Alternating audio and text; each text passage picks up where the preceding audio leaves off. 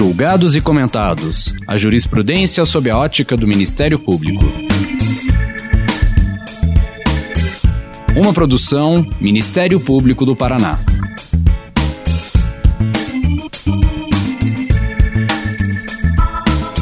Olá, estamos começando mais um Julgados e Comentados, nosso podcast para falar de julgamentos relevantes sob a ótica do Ministério Público. Eu sou Eduardo Cambi, promotor de Justiça do Ministério Público do Paraná, e hoje aqui comigo está o Procurador da República em São Paulo, Rodrigo De Grandis. Vamos conversar sobre a natureza jurídica da delação premiada. Rodrigo, muito obrigado por aceitar o convite e estar aqui conosco. Fala um pouco de você, da sua trajetória, da sua vivência no Ministério Público Federal. Bom, em primeiro lugar, obrigado pelo convite, né? A oportunidade de conversar no Julgados e Comentados aqui. Acho que a iniciativa é, é absolutamente fundamental. Bom, eu comecei no Ministério Público, se a gente pode dizer assim, no Ministério Público brasileiro em dois mil e três, porque ingressei no Ministério Público do Estado de São Paulo, fiquei alguns meses e logo depois fui aprovado no concurso do Ministério Público Federal. E também é, tive a oportunidade, tive a sorte de ser lotado em São Paulo. Então, desde dois mil e quatro, eu sou procurador da República em São Paulo e, a partir de dois mil e quatro, sempre atuando na área criminal. É, em princípio, eu comecei a, a oficiar na oitava Vara Criminal Federal, depois houve a especialização é, de, das varas criminais de São Paulo, né, em crimes financeiros e lavagem de dinheiro, e eu, em dois mil e cinco, comecei a trabalhar exclusivamente na área de crimes financeiros e lavagem, em princípio na segunda vara, depois na, onde eu estou hoje, né, até hoje, na sexta vara criminal. E ali você trabalhou com grandes casos de corrupção, casos de nível nacional e internacional. É, é na, sexta, na segunda e na sexta vara eu tive a oportunidade de, de fato, é, ter contato com alguns casos mais rumorosos, né. Eu, eu trabalhei, é, por exemplo, nos casos criminais envolvendo o ex-prefeito, o deputado federal por São Paulo, Paulo Maluf, né, e seus familiares, que era uma investigação que dizia respeito a crimes de lavagem de dinheiro, a crimes de corrupção passiva, delitos de evasão de divisas, enfim, era um caso muito complexo.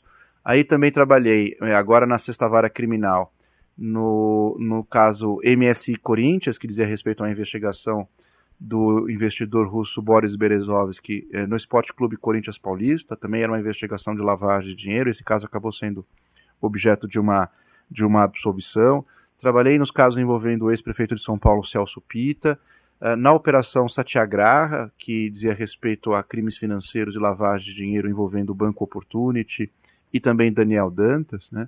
Trabalhei em casos eh, relacionados a crimes eh, contra o mercado de capitais. Eu fui o autor da primeira denúncia no Brasil, que por consequência gerou a primeira condenação criminal no Brasil pelo delito de insider trading, né? O uso indevido de informação privilegiada, que é o delito previsto no artigo vinte e sete D da Lei seis três oito cinco sete seis. Enfim, são basicamente casos envolvendo o direito penal econômico, né? Todos os casos envolvendo organizações criminosas, é, crimes econômicos, crimes complexos. E daí, nesse contexto, aparece uma figura que é a colaboração premiada. Explica para nós o que é a colaboração premiada, por que, que ela é tão falada na mídia e por que, que ela é tão importante para o Ministério Público. A colaboração premiada, ela é, tem um caráter, assim, digamos, é, multiforme, né? Eu costumo dizer que ela é quase que um ser híbrido, porque a colaboração premiada, ela constitui um, um instituto que vai proporcionar ao investigado ou acusado que faz o acordo com o Ministério Público uma diversidade de benefícios penais, envolvendo, por exemplo, diminuição de pena, uh, um regime carcerário mais benéfico, etcétera, mas ela também tem um caráter processual penal importante, porque ela serve como um meio de obtenção de prova. Então ela não é uma prova em si mesma, ela é um meio de obtenção de prova. Ela proporciona que o Ministério Público, que a polícia, obtenham provas ou elementos probatórios relacionados à prática de delitos, que no mais das vezes, que é, pela adoção das técnicas tradicionais de investigação, jamais seriam descobertos, né? Delitos praticados em contextos de organização, delitos sofisticados, ou seja, somente as pessoas que estão mais próximas do crime, os próprios colaboradores, que são também agentes criminosos, é quem podem, para o Ministério Público e para a polícia, indicar efetivamente o caminho do crime, onde é que os recursos criminosos obtidos estão guardados. Então, a colaboração premiada tem essa ideia, né? É um benefício penal do ponto de vista do colaborador, é um meio de obtenção de prova que vai proporcionar ao Ministério Público e à polícia uma ferramenta de investigação extremamente importante. Rodrigo, não faz muito tempo se dizia por aí que era uma figura imoral, era como se assemelhado àquilo, o dedo, dedo duro, né? Mas a gente sabe que a figura da, da colaboração processual é, remonta a países é, da common law, e no Brasil ela já tem uma certa tradição, não é algo recente. Explica para nós as origens e como é que ela evoluiu dentro do Brasil. Eu acho que a gente tem que fazer é, um, um marco aqui e dividir temporalmente a, a colaboração premiada em dois momentos, né? E o marco temporal importante para a gente é a Lei de Crime Organizado, a Lei doze mil oitocentos e cinquenta de dois mil e treze. Antes da Lei de Crime Organizado, existiam leis esparsas, né? Alguns dispositivos, como por exemplo na Lei sete mil quatrocentos e noventa e dois de oitenta e seis, que diz respeito a crimes contra o Sistema Financeiro Nacional, a Lei de Crimes Hediondos, a Lei de Proteção a Testemunha e Réu Colaborador. Esses diplomas legislativos, eles possuíam alguns uh, pequenos preceitos, pequenas indicações de benefícios penais do agente que cometia um crime com outras pessoas, mas que confessava e indicava o papel de cada um desses comparsas na atividade delituosa. Só que não existia, e essa é a grande questão, uma regulamentação, uma disciplina do procedimento de colaboração premiada. Quem é que poderia fazer a colaboração premiada, se a polícia poderia intervir na colaboração premiada, quais eram efetivamente os caminhos a serem percorridos pelo Ministério Público, qual era a participação do Poder Judiciário na colaboração premiada, e isso obviamente tornava o Instituto algo inseguro. Então as partes tinham uma certa insegurança na hora de realizar algo que não possuía uma disciplina muito clara, uma disciplina muito específica do ponto de vista do ordenamento jurídico. Com o advento da Lei doze mil oitocentos e cinquenta, da Lei de Crime Organizado, passa-se a ter uma disciplina muito mais clara em relação ao acordo de colaboração premiada, em específico a forma de negociação desse tipo de acordo. Isso trouxe um ambiente mais seguro, trouxe um ambiente mais transparente, não só para o Ministério Público, como para a autoridade policial, mas também para as partes envolvidas, para os advogados, para o Poder Judiciário. E a partir da Lei de Crime Organizado, portanto, torna-se muito mais é, eficiente, digamos assim, o acordo de colaboração premiada e muito mais seguro. Ele, inegavelmente, possui raízes no direito anglo-saxônico, no direito norte-americano e no direito inglês, porque a colaboração premiada parte de uma ideia de discricionariedade por parte do Ministério Público, ou seja, é, há uma relativização importante daquilo que normalmente tem se denominado de princípio da obrigatoriedade da ação penal. Porque se o Ministério Público realiza um acordo, ele deixa de alguma forma de oferecer uma ação penal contra uma pessoa, ainda que eh, faça isso parcialmente. Então, para aqueles que sustentam que ainda vigora no Brasil a obrigatoriedade, fica difícil encaixar a ideia de colaboração premiada. Ou seja, é uma outra lógica da, da, do funcionamento da justiça, da justiça penal. É, você falou muito em negociação, né? E negociação implica... É, levar em consideração, sim, a lei, mas ter margens para poder transacionar em alguma medida. Seria isso? É, é exatamente isso. Quando a gente fala em colaboração, nós falamos em negociação, nós falamos em transação, nós falamos em concessões recíprocas. Então, na verdade, o agente colaborador, aquele que praticou um crime, ele vai renunciar a alguns direitos, porque a lei, inclusive, determina isso. Por exemplo, ele tem que renunciar ao direito ao silêncio, ele tem que se comprometer a dizer a verdade em todos os momentos, ele tem que comparecer todas as vezes que chamado pelo Ministério Público ou pelo Poder Judiciário. Então, existe efetivamente é, uma cessão de direitos, e o Ministério Público também, porque deixa de aplicar a sanção de forma integral, porque busca... Uh, elementos de prova, busca informações sobre o paradeiro uh, do dinheiro que foi subtraído, que foi objeto de desvios. Enfim, é um instituto extremamente pragmático e tem uma lógica utilitária. E é isso que deve ser percebido, porque ele é aplicado nos termos da lei, mas a ideia fundamental é utilizá-lo como uma ferramenta de persecução criminal, de investigação criminal, né? Nesse acórdão do Supremo que baliza, é, pelo menos até agora, né, o... o Instituto, quem faz a colaboração premiada é Alberto Youssef. E uma das alegações que se levanta nesse habeas corpus é como que alguém que já há tanto tempo pratica crimes e que, é, em tese, não teria idoneidade moral para fazer isso, poderia se beneficiar de sanções, é, de um direito premial, né? Então é importante que se explique isso, porque é, a, a colaboração premiada tem aspectos processuais, como você está colocando, mas também materiais, como a redução da pena.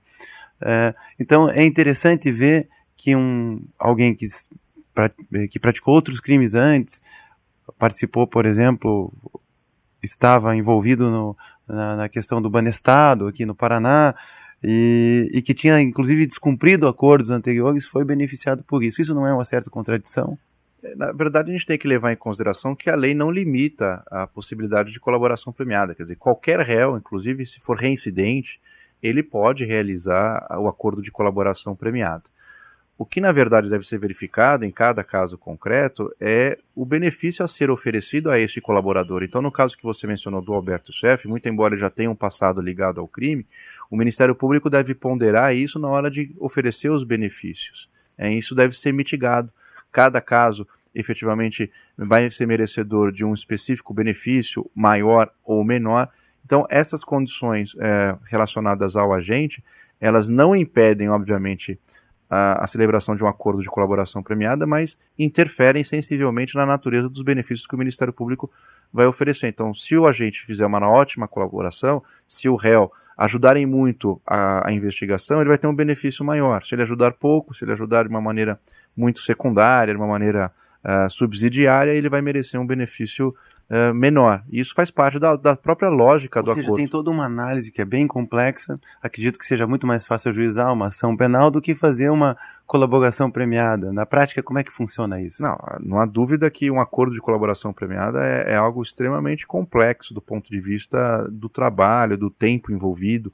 É, e é verdade, eu costumo dizer em todos os momentos que oferecer uma ação penal é muito mais fácil do que negociar um acordo de colaboração premiada, né? Porque o acordo de colaboração premiada possui fases. Você tem que ouvir o colaborador, você tem que gravar essas inquirições, você analisa os anexos, que são aqueles elementos de prova que ele vai oferecer no sentido de demonstrar aquilo que ele pode informar ao Ministério Público.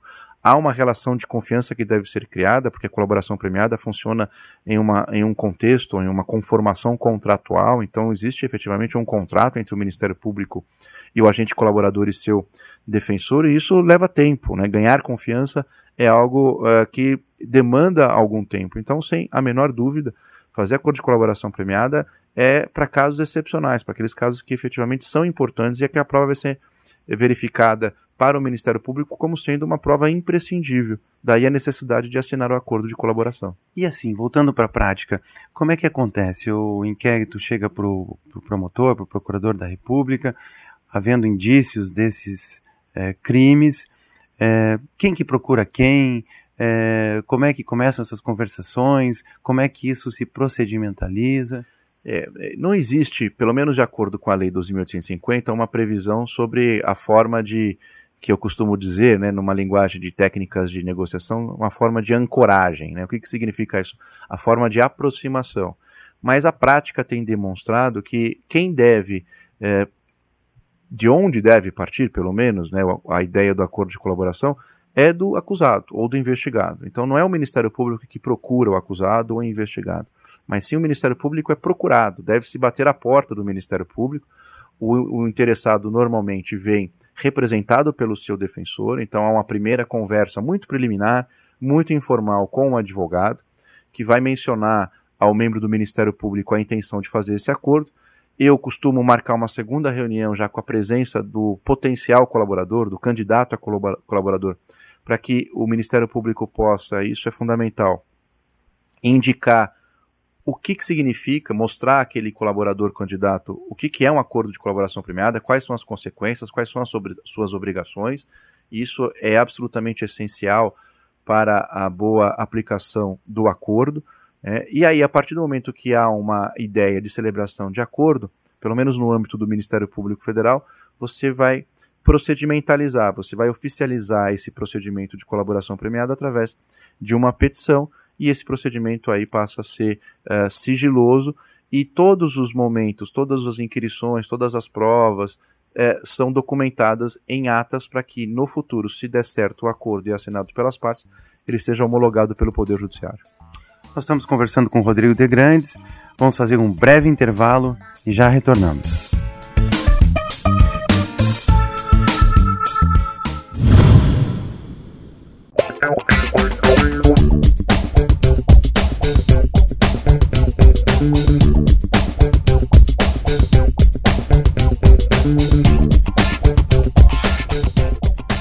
Rodrigo, esse habeas corpus cento e vinte e sete, quatrocentos e oitenta e três, ele foi um dos primeiros julgados do Pleno do Supremo Tribunal Federal a respeito da colaboração eh, premiada. Quais são os planos de existência, de validade, de eficácia dessa, desse negócio jurídico processual que você tanto falou aí na primeira parte do programa? Esse, esse habeas corpus de relatoria do ministro Dias Toffoli, ele é fundamental em termos de estudo do Instituto da Colaboração Premiada. Ele, na verdade, é, é pioneiro porque, a partir do cento e vinte e sete, quatrocentos e oitenta e três, o Supremo Tribunal Federal estabelece balizas absolutamente importantes na aplicação cotidiana da colaboração premiada. O que aconteceu basicamente foi o seguinte: o ministro Dias Toffoli, ele interpretou a colaboração premiada como sendo um negócio jurídico processual, ou seja, uma espécie de negócio jurídico. E tal como uh, qualquer negócio jurídico, ele se valeu da doutrina do professor Antônio Junqueira, que tem um livro famoso sobre eh, os requisitos do negócio jurídico, e tal como na obra do professor Junqueira, ele eh, disse que o negócio jurídico processual colaboração premiada possui requisitos de existência, possui requisitos de validade e possui requisitos de eficácia. E a partir disso, ele indicou de uma maneira muito clara que a colaboração premiada funciona como uma espécie de contrato entre o Ministério Público e entre o agente colaborador, sempre assistido por seu defensor, por seu advogado. Na medida em que a colaboração premiada é um contrato, todos aqueles requisitos que se aplicam ao direito civil, no que tange às condições do contrato, no que tange ao sinalagma do contrato, né, os vícios de consentimento, enfim, tudo aquilo acaba sendo transplantado para o direito processual penal dentro da ideia de colaboração premiada. Então, é muito importante o cento e vinte e sete, quatrocentos e oitenta e três, porque, de alguma maneira, ele diz o que está no contrato, o que é avançado entre as partes, aquilo que constitui uma manifestação livre de vontade por parte do colaborador, deve ser respeitado, tal como qualquer contrato. E, além disso, eu acho que vale a pena ressaltar que no cento e vinte e sete, quatrocentos e oitenta e três, o Supremo Tribunal Federal eh, indicou outras duas situações importantes na colaboração premiada. A primeira delas, que o agente colaborador que se encontra preso pode sim fazer a colaboração. Pode. Isso, pode. Isso não é um impeditivo.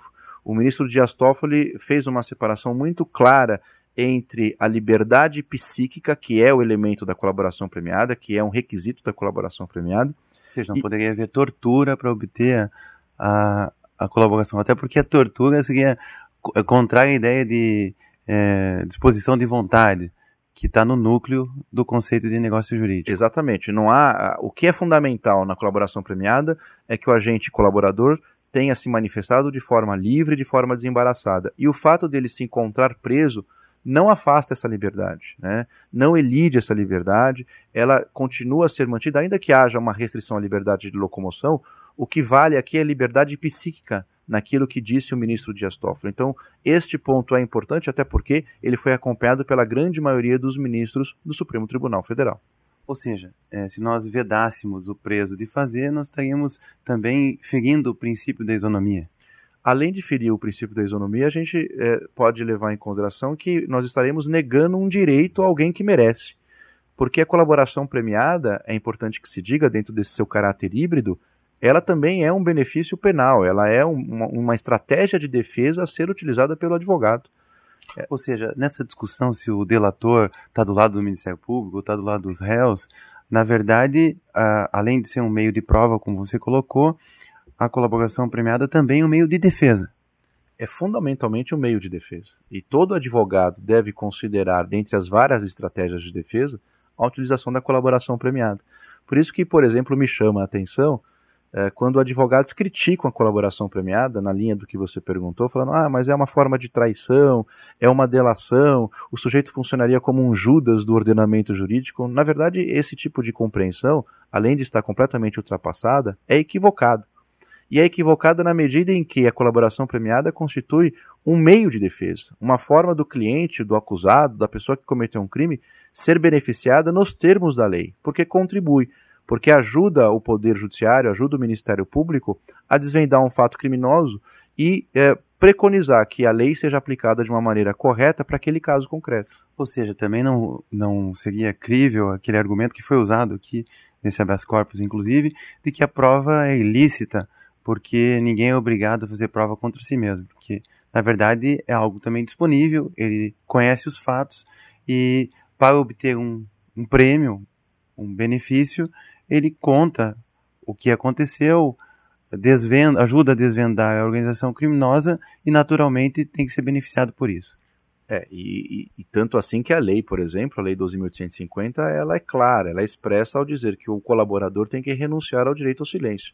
Ou seja, é um direito disponível que pode ser renunciado, que o colaborador necessariamente renuncia para fazer o acordo de colaboração. Ele tem que responder todas as perguntas do Ministério Público e mais do que isso, se ele eventualmente em um processo servir como testemunha ou ainda como réu, por ocasião do interrogatório, ele tem que responder às perguntas dos advogados das pessoas que foram por ele imputadas, ou seja, que foram delatadas por ele. E isso, obviamente, é um prestígio do princípio da, uh, da ampla defesa e do contraditório. É uma forma, digamos assim, de equilibrar as coisas para aqueles que são imputados, para aqueles que são responsabilizados pelo colaborador. Rodrigo, você recebe o advogado, vocês conversam uma, duas, dez, vinte vezes. Há um procedimento, é, isso é colocado de forma escrita, imagino que deve ser gravado esses é, depoimentos, e daí você conclui, sim, vamos fechar o acordo é, de delação. Isso precisa ser homologado judicialmente. É, qual é o papel do juiz, já que esse contrato é um negócio jurídico bilateral entre o Ministério Público e a Defesa? Esse também foi um ponto uh, importante uh, que foi... É, digamos, estabelecido com a Lei doze mil oitocentos e cinquenta. É, a lei é, de crime organizado, ao falar da colaboração premiada, é muito clara ao dizer que o juiz não participa das negociações do acordo de colaboração premiada. E a lei é muito feliz nesse sentido, porque quando ela é, estabelece essa premissa, ela está dizendo que o juiz que não participa do acordo de colaboração é o juiz imparcial, ou seja, esse dispositivo ele prestigia a imparcialidade objetiva do magistrado. O magistrado não pode participar das negociações. Por ser efetivamente contratual, as partes envolvidas no acordo de colaboração são o Ministério Público e o acusado ou investigado sempre auxiliado pelo seu defensor. Qual é o papel do juiz no âmbito da colaboração premiada? É um papel de controle externo. A partir do momento que o acordo é firmado, que o acordo de colaboração é assinado pelas partes, o Ministério Público deve levar esse acordo para que o Poder Judiciário faça o controle externo através de uma homologação. E essa homologação diz respeito exclusivamente a critérios de regularidade, a critérios de voluntariedade, ou seja, verificar se aquela colaboração é fruto de uma manifestação livre e desembaraçada de vontade, e também há critérios de legalidade, como, por exemplo, se não foi estabelecida uma pena que é vedada pela Constituição, como uma pena de banimento, uma pena de caráter cruel, ou uma pena vexatória, uma, uma pena que fira, eventualmente, o princípio da dignidade da pessoa humana. O Poder Judiciário, isso ficou muito claro a partir de vários julgados do Supremo Tribunal Federal, ele não pode se imiscuir no mérito do acordo de colaboração premiada. Ele não pode interferir naquilo que foi de, é, livremente é, é, entabulado pelas partes no âmbito da colaboração premiada. Ele faz um controle, sim, mas faz um controle de legalidade, um controle que diz respeito a critérios é, externos ao acordo de colaboração. A gente sabe que não basta só a colaboração premiada, a lei diz isso muito claro. É, o simples dizer do... do delator, não basta para condenação. Ou seja, é um meio, como você disse, de obtenção de provas, a partir dali é possível fazer outras diligências, mas tem todo um processo é, submetido à ampla defesa, ao contraditório, para se verificar a eficácia daquela colaboração? sem dúvida. A colaboração premiada não é um fim em si mesma, digamos assim, né? Ela só é um meio de obtenção de prova. Não significa que o trabalho de instrução probatória, o trabalho de produzir provas, terminou. Muito pelo contrário, ele está se iniciando com a colaboração premiada. A Lei doze mil oitocentos e cinquenta é muito clara também ao dizer que nenhuma condenação pode se basear exclusivamente no acordo de colaboração premiada. É a chamada regra da corroboração. Então, todos os elementos de prova que foram obtidos através de uma colaboração, pode ser a palavra do colaborador, um documento que ele apresentou, isso deve ser corroborado, deve ser robustecido, deve ser confirmado por outras provas que o Ministério Público, através de fontes independentes, obterá. Como, por exemplo, a quebra de sigilo bancário, uma interceptação telefônica, a, a quebra de sigilo fiscal, a oitiva de outras testemunhas. Então é a partir de um conjunto probatório muito diversificado, dentre os quais a colaboração premiada, que o juiz poderá aferir se a pessoa cometeu o crime e aí proferir, se for o caso, uma sentença condenatória. Ou seja, é possível que o Ministério Público faça um acordo de colaboração premiada, mas no curso do processo os fatos se mostrem de forma diferente daquelas que se apresentar, e o juiz é, vai valorar essa, essa colaboração no contexto das outras provas, podendo é, assegurar todos os benefícios pactuados com o Ministério Público ou diminuí-los. É possível essa, essa interpretação? Exatamente. O juiz tem, na verdade, durante o processo, o papel de aferir se aquela versão, se aquelas provas, se aquilo que o colaborador mencionou se confirma no curso do processo. E essa confirmação vai gerar ou não para o colaborador os seus benefícios. Então, é efetivamente a importância da colaboração diz respeito à apreciação do juiz na sentença sobre o, o cerne do acordo de colaboração premiada, se se confirma aquilo ou não. Então, em tese, é possível sim que, aquela te, que aquelas afirmações do colaborador não se confirmem, e aí ele não vai ser merecedor dos benefícios que foram entabulados. Agora, alguém que delata, delata outras pessoas. Outras pessoas que vão ser possivelmente réus é, nesse processo. É, essa colaboração em si fere a ampla defesa?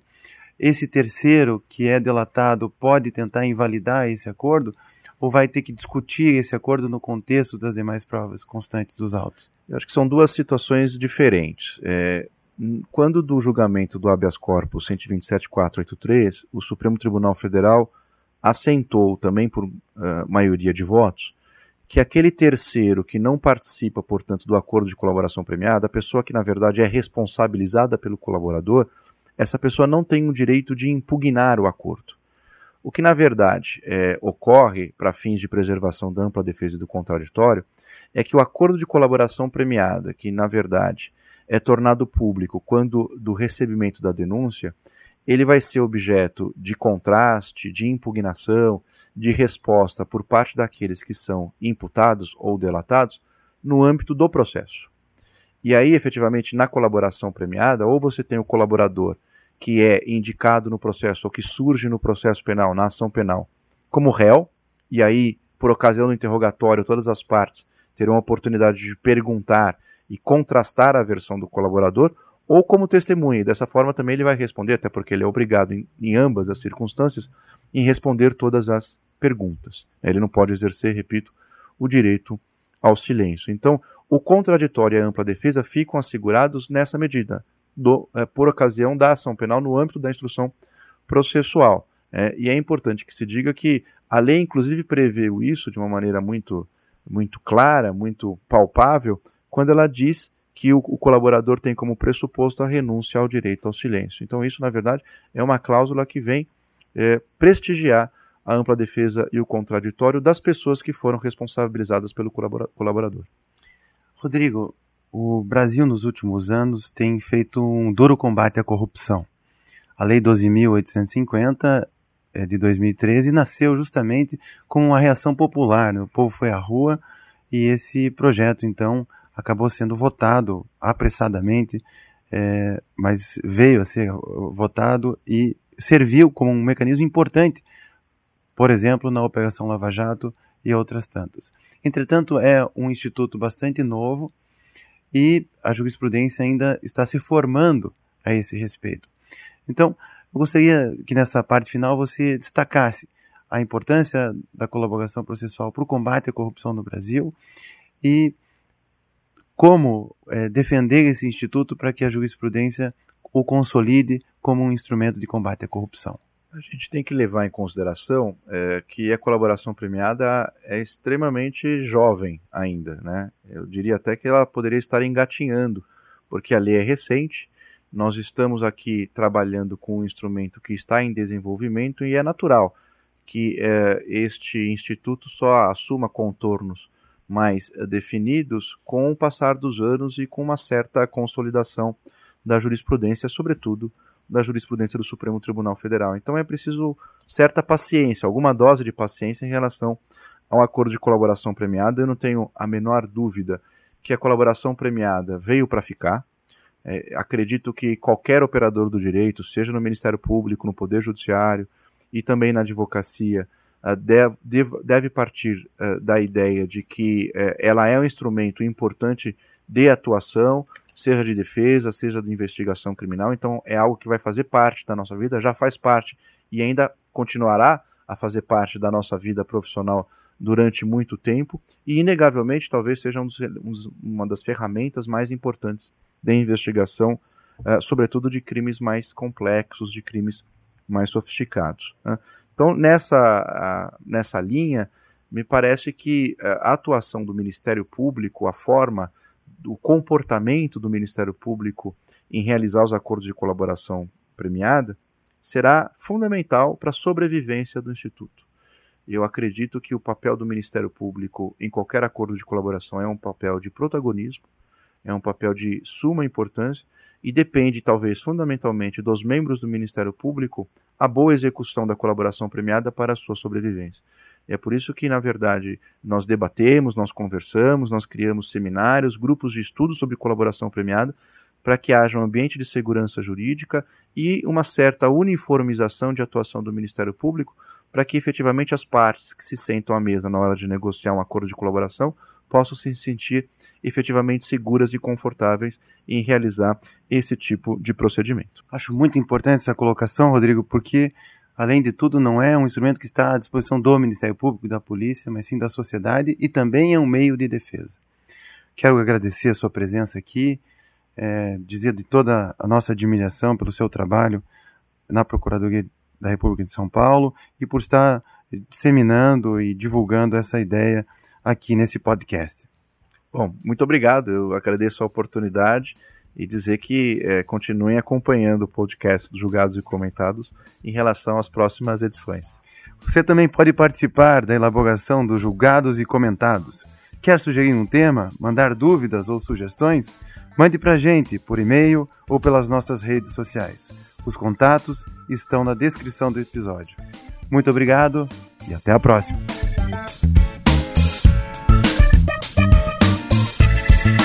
Uma produção Ministério Público do Paraná.